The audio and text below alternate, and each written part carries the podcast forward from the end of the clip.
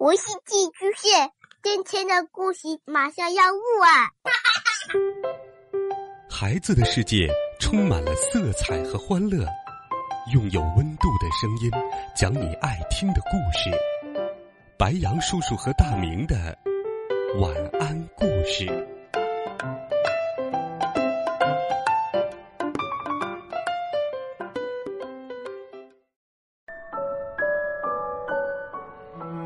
小朋友们、同学们，大家好，欢迎收听白羊叔叔讲故事。今天，白羊叔叔继续给你准备了掉进井里的小蜗牛。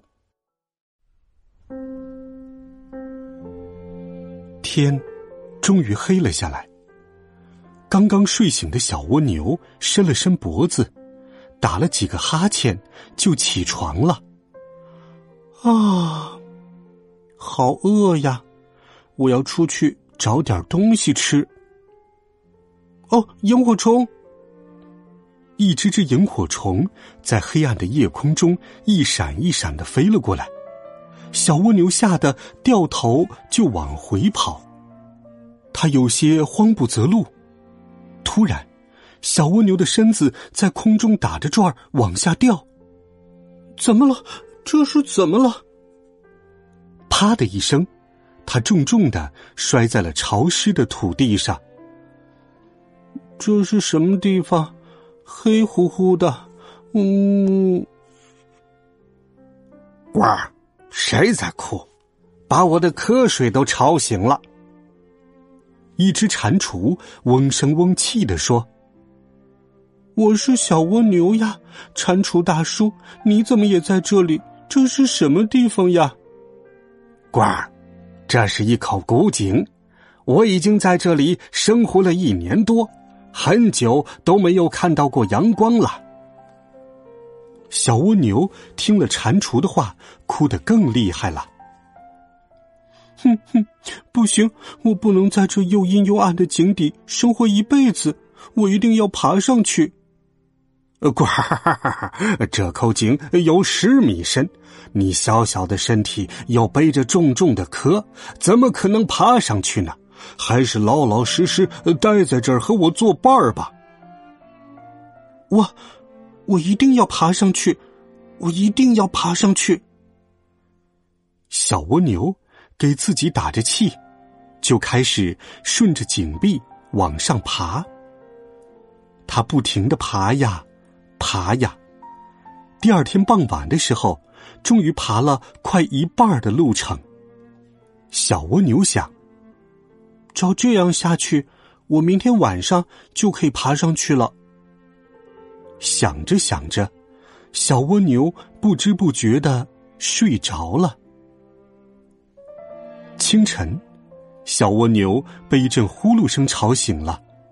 原来是蟾蜍大叔还在睡觉，他心里一惊：“我，我怎么又回到井底了？”原来，他昨天在井壁上睡着了，身体一松劲儿，就摔了下来。官儿，怎么样？我说上不去吧，你还是乖乖待在这儿吧。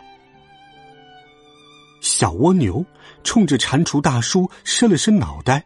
什么也没说，躺在地上就呼呼的睡着了。小蜗牛睡醒之后，吃了点东西，喝足了水，又开始顺着井壁往上爬。爬呀，爬呀，第一天，它爬了三分之一的路程，肚皮磨破了。小蜗牛只是休息了一下，就咬着牙忍着疼。继续往上爬。第二天，他又爬了三分之一的路程。哎呦，我的腿好痒啊！原来是一只蚊子在他腿上使劲咬了一口。但小蜗牛忍着奇痒，继续往上爬。第三天，只剩下最后两米了。这时候的小蜗牛又渴又饿，又累又困。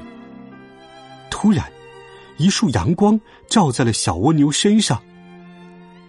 阳光，是阳光啊！三、二一、三、二、一，小蜗牛终于爬出了古井，它成功了。